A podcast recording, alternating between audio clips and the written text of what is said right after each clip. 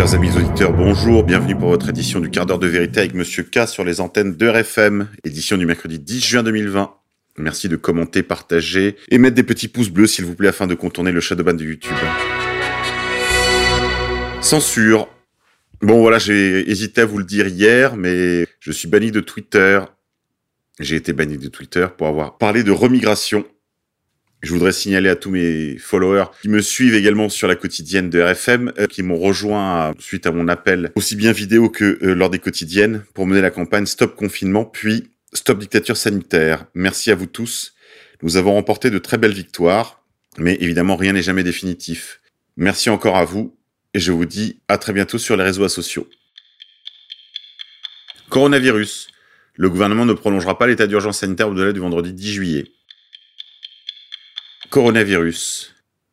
Je voudrais vous signaler un site extrêmement intéressant qui s'intitule artemisiac-collège.info. Vous y trouverez une très belle synthèse de l'ensemble de l'opération Covid-19. Le premier article que vous trouverez d'ailleurs s'intitule Opération Coronavirus 2019 NCOV. Nous avons la conviction que nous avons affaire à un plan criminel prévu et organisé depuis longtemps par l'élite mondialiste et mis en pratique concrètement depuis octobre 2019 par les gouvernements. Le but est de créer les conditions de la mise en place d'un nouvel ordre mondial totalitaire il passe par une pseudo-pandémie et l'agenda ID 2020, qui doit utiliser la vaccination de masse pour imposer l'identité numérique.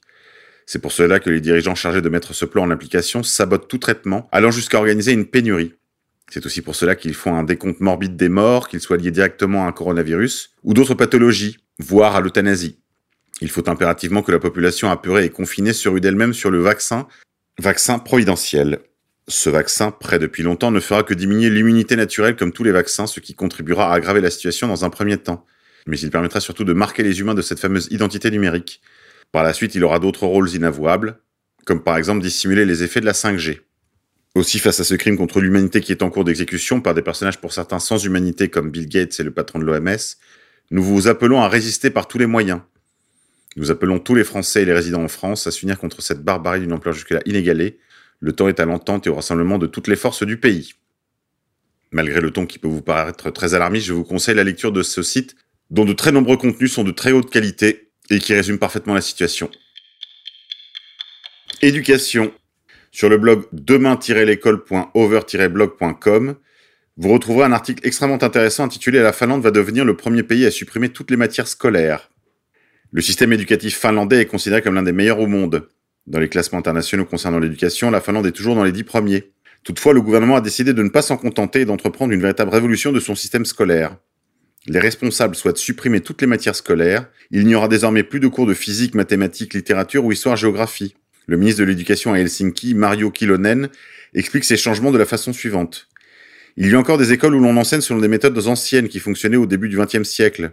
Mais aujourd'hui, les besoins ont évolué et nous devons créer quelque chose qui soit adapté au XXIe. Au lieu d'avoir des matières distinctes, les élèves apprendront les événements et les phénomènes dans un cadre pluridisciplinaire. Par exemple, la Seconde Guerre mondiale sera étudiée d'un point de vue historique, géographique et mathématique. Et pendant le cours Travail à la cafétéria, les élèves assimileront des connaissances complexes d'anglais, d'économie et de communication. Ce système sera appliqué aux étudiants du dernier cycle à partir de 16 ans. L'idée est que chaque élève choisisse le thème ou le phénomène qu'il souhaite étudier selon sa notion de leur utilité dans la vie. De cette façon, les adolescents n'auront pas à étudier des cursus complets de physique ou de chimie en se posant cette éternelle question, à quoi bon apprendre tout ça ou pourquoi ai-je besoin de savoir ça?